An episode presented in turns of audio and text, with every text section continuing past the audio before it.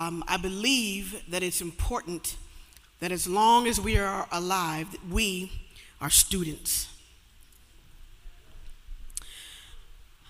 It's very, it's very important to always approach life um, as a student. Um, and I'm grateful to be able to have an opportunity to speak to you, to address you, and to encourage you um, this morning. Um, let's pray. Father, in the name of Jesus, we come to you this morning thanking you for being the Holy Spirit who is always training us for what's to come. We are grateful, Lord, that you are committed to our future, to the success of our future. Help us, Lord, to become who you intended for us to become and for helping us to achieve the goals that you help us to set.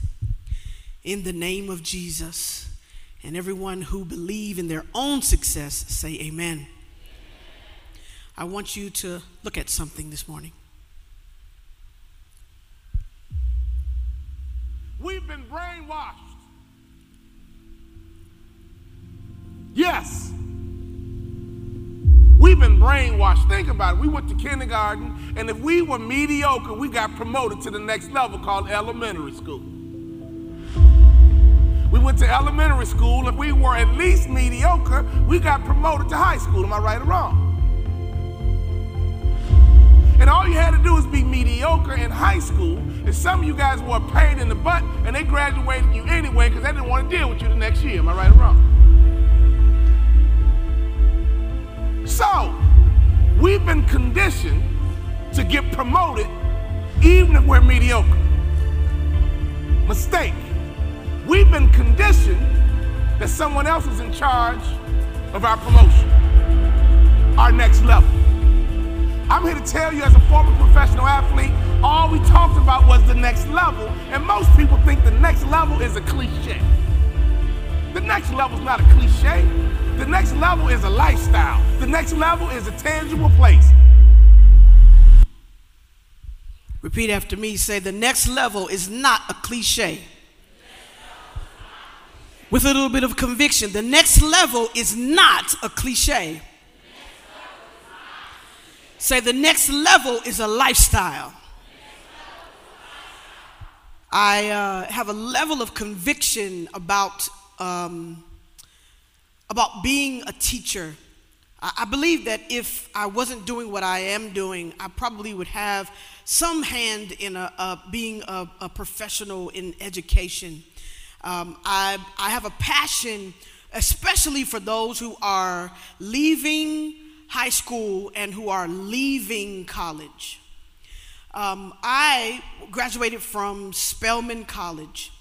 Uh, went there because Elder Yule, like for like four years, he was like, "You should go, you should go, you should go," and I, I uh, didn't start there. I started at um, uh, Perimeter College, and then I went on to finish my degree uh, at at Spelman, and it was it was difficult. Um, what I used to do was I would write my notes in the main body of the paper. That was before, uh, it's so funny. I was in college when you weren't bringing your computer to, to class. You actually had to write notes on paper. Uh, and so on the paper, if you look, if you remember paper, you know that there's a side margin on the outside. You know, there's the, blue strips, and then on the outside, you have a little space. On that little space, I used to write notes there, questions, so that when I got home, I could talk to my father about what I felt like, what they were trying to teach me. At, at, at my college, and it was it was awesome because I felt like I immediately I felt like they were trying to indoctrinate me inject me with a new or a different sense of morality, of, of standard, of a, a, new, a new type of character. They wanted to, they wanted, I knew they were trying to produce a particular type of person. I don't know what that, I know what it was. It was because I didn't enter Spelman as a 17 or 18 year old. I was about, I don't know, in my 20s.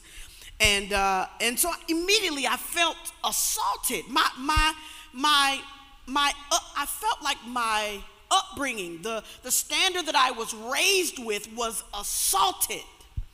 And I knew that, that something wasn't right. So I would go home and I would have these great conversations with my father as a result of the, the, the classes that I was forced to take. In fact, the first class I was it was it was a class that every person who graduated from Spelman had to take. And I knew that they were dichotomizing, that is, to draw a line, a, a, a, um, a separation between white and black, men and women, young and old, uh, good and evil, and defining what that was supposed to be. And as a result, it was so funny, I, I, I became a little bit of a rebel, and I developed a underground newsletter, and I called it But Naked. It was where I addressed whatever upset me by applying biblical presuppositions to, to, to the issue that, that upset me that week. If they were trying to tell me what was right and what was wrong, and it didn't match up to the standard I was raised with, I would write one letter about it, and then I'd have I was a leader in the in the in the church, and so I had the teenagers. I would fill them, put them in a van, and we'd drive over to the to AU Center, and they would put the, the newsletter everywhere in everybody's cars. Uh, and, and some of these crazy, they was going inside of the of the student faculty and putting them inside of the faculty uh, of uh, mailboxes and I would come to class and they would say things, well, we're not trying to indoctrinate you.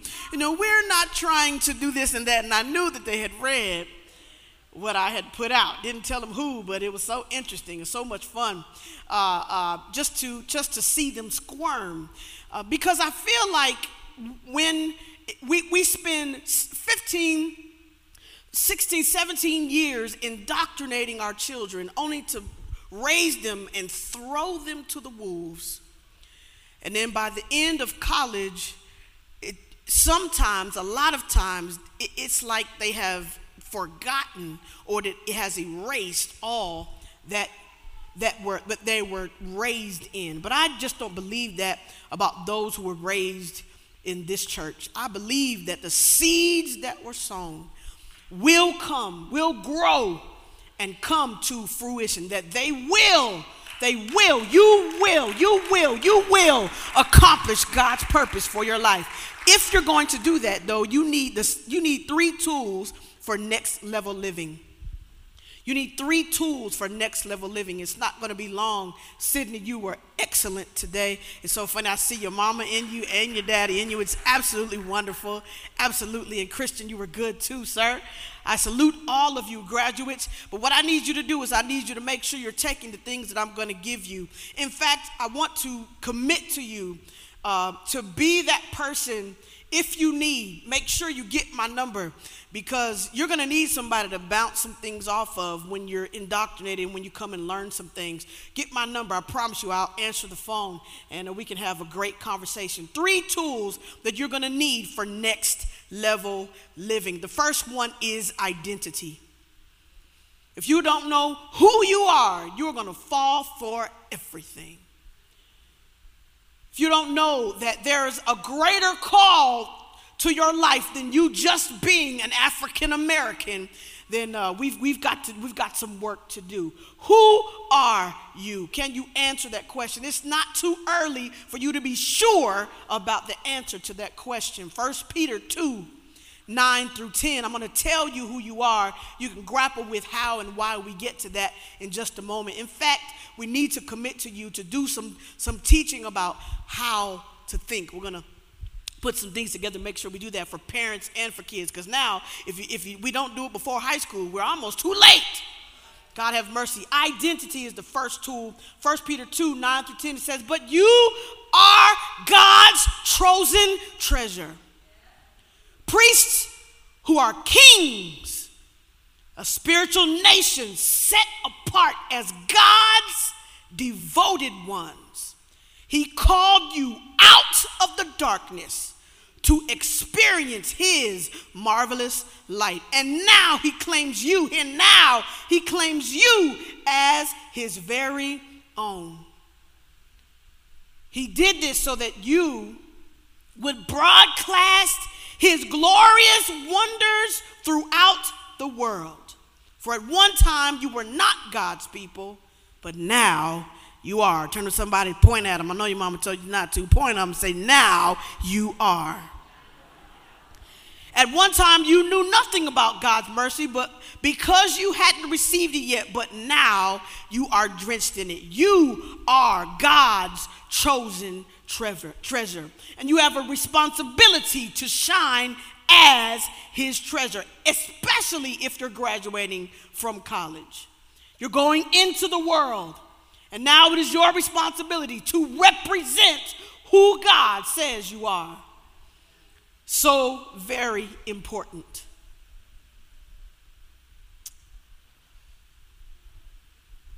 Mm-hmm. Number two, because I'm not going to be long before you.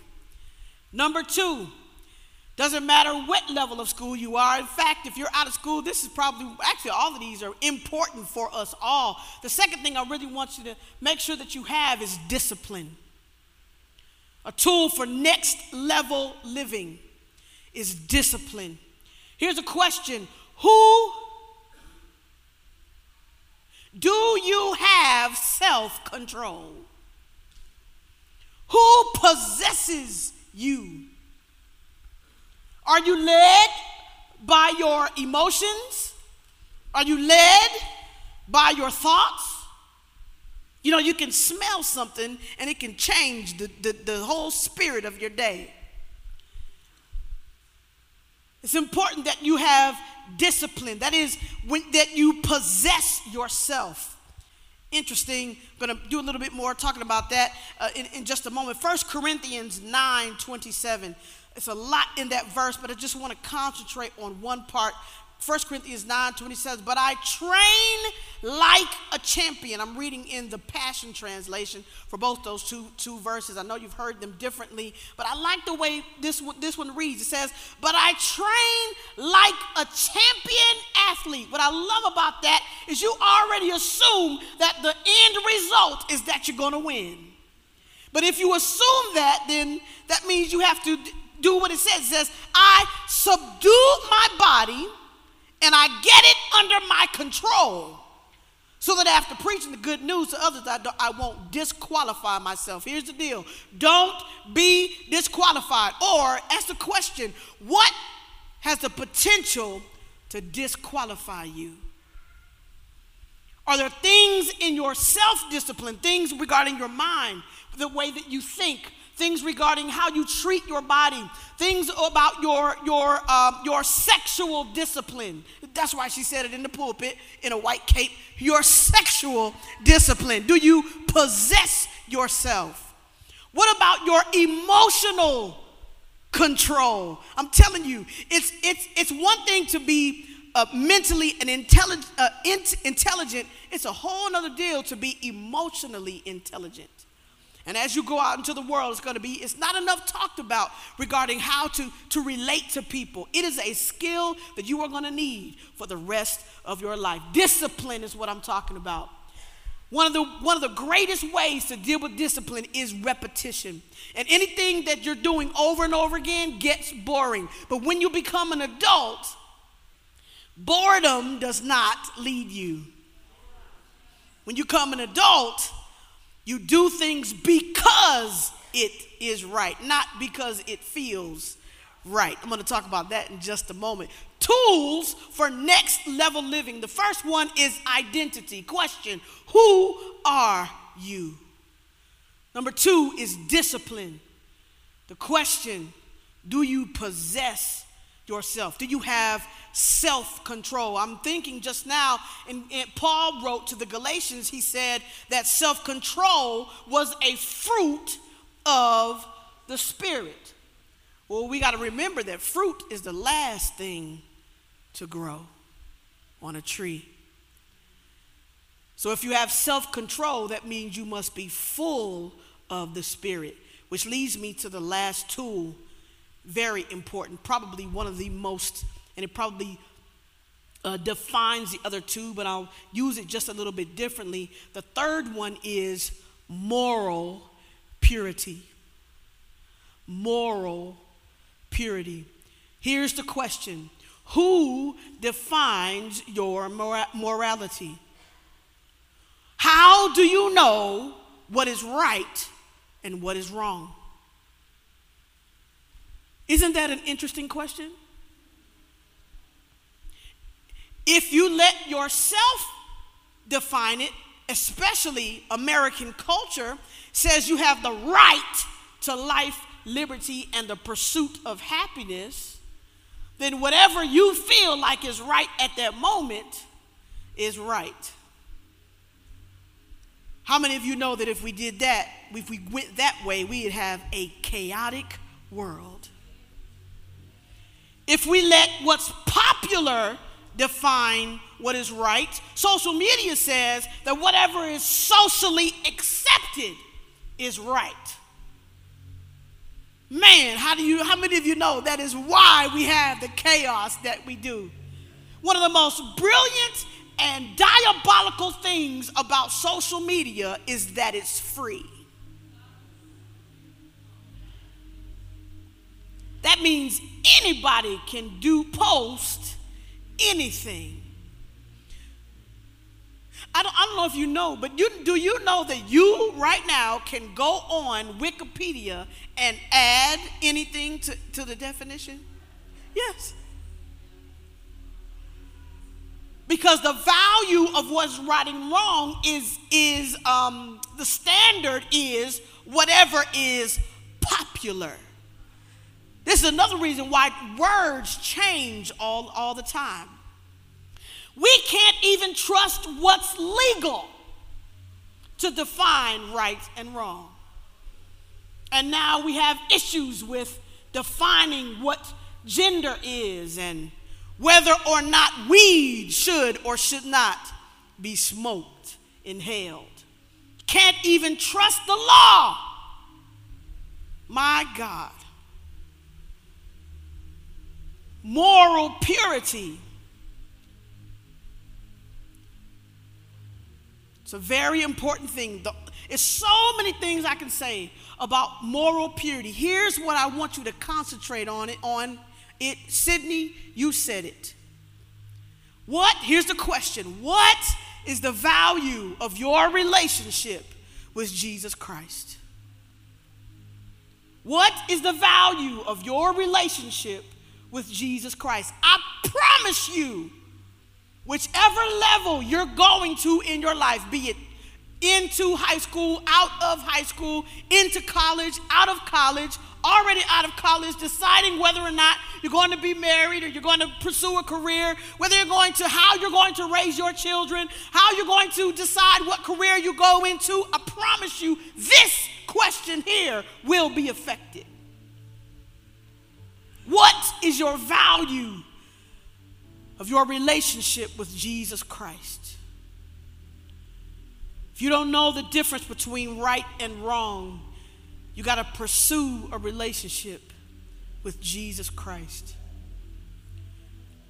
What will happen to you is found in two scriptures really quickly Romans 6 16 through 18, and then very quickly Philippians 2:13. I'm talking about defining right and wrong. It says, "Don't you realize that you become the slave of whatever you choose to obey?" You can be a slave to sin, which leads to death, or you can choose to obey God, which leads to righteousness or holiness or moral purity. Thank God you were slaves of sins, but now you wholeheartedly obey this teaching we have given you. Now you are free from slavery to sin. It says, free from slavery to sin, and you have become a slave to righteousness. Who defines right and wrong?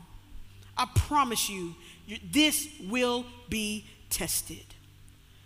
And the moment you go to yourself and what feels right, I promise you're going to get it wrong. Unless you are full of Jesus. The moment you go to what's only socially accepted, I promise you're going to find a dead end. The moment you rely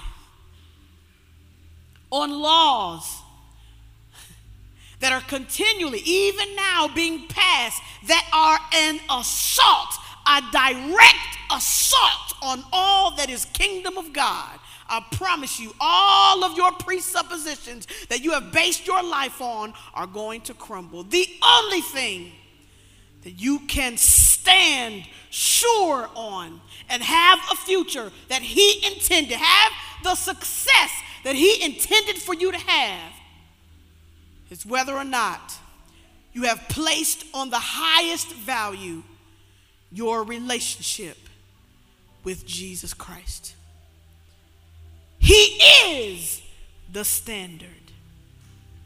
He's the one, He's the one that can take your life and maybe up to now you haven't quite gotten it right and you didn't value the relationship with the Lord Jesus as much as you should have. And maybe you've kind of made some decisions that were based off of what felt good to you. And you might find yourself in a place where you feel like a failure you're not going to be able to accomplish it or it's your life and your future is right out of reach. It's okay because the most brilliant thing about Jesus is he's alive.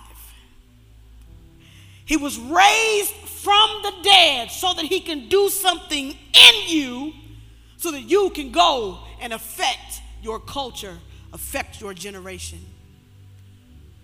The world is growing dark as we speak. Now is the time for believers to shine. Now is the time for you to get it right. Now is the time for you to raise your, the value of holiness, raise the value of moral purity, raise the value of being right before God. Listen, I'm not talking about following all the rules. That's not what I'm talking about. In fact, it is impossible in your humanity for you to absolutely get it right every single time.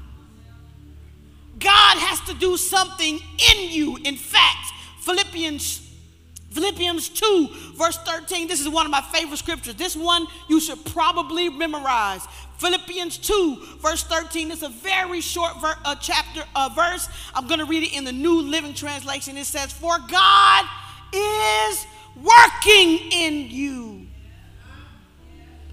giving you both the desire and the power to do what pleases Him. What's the value? The value is what pleases Him. The focus is not what you shouldn't be doing, what you can't do, what you're not supposed to be doing. If you're focused on that, you might bump into the wrong thing. But the moment that you focus on who Jesus is and what He did so that you can have success in your life, then that what happens is something starts happening to you, and even the definition of what is fun becomes redefined.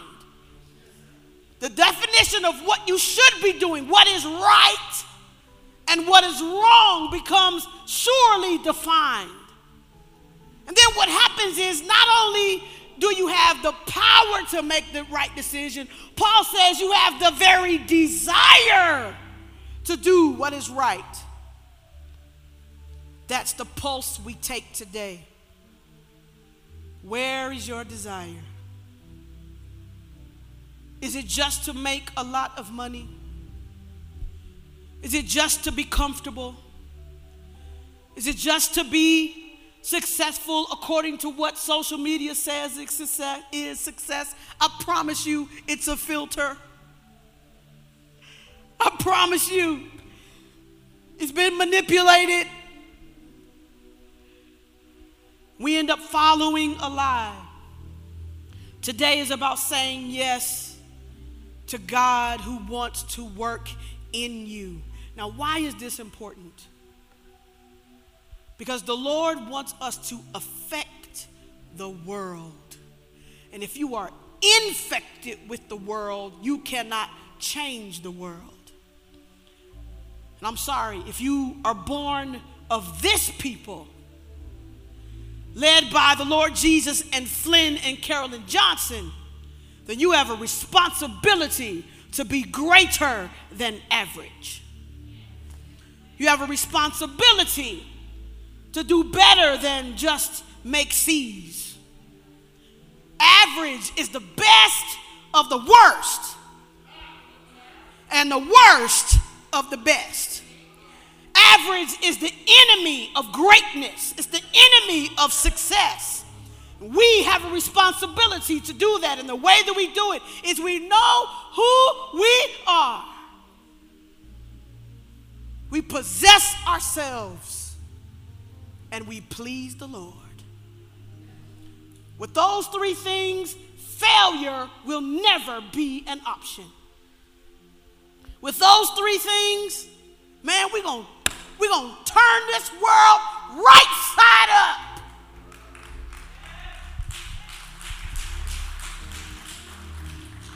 And I believe in you.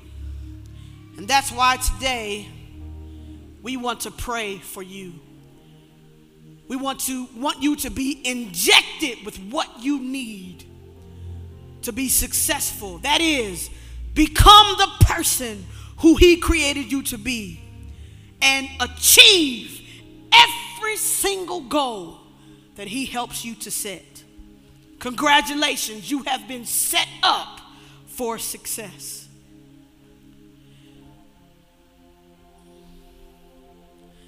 What we'd like to do is we'd like to pray for the graduates and maybe those of you who need to place Jesus in a different level of value.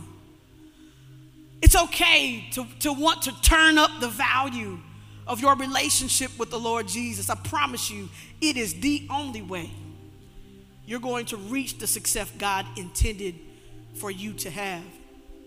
Uh, Bishop, how, how would you like to, uh, to do this?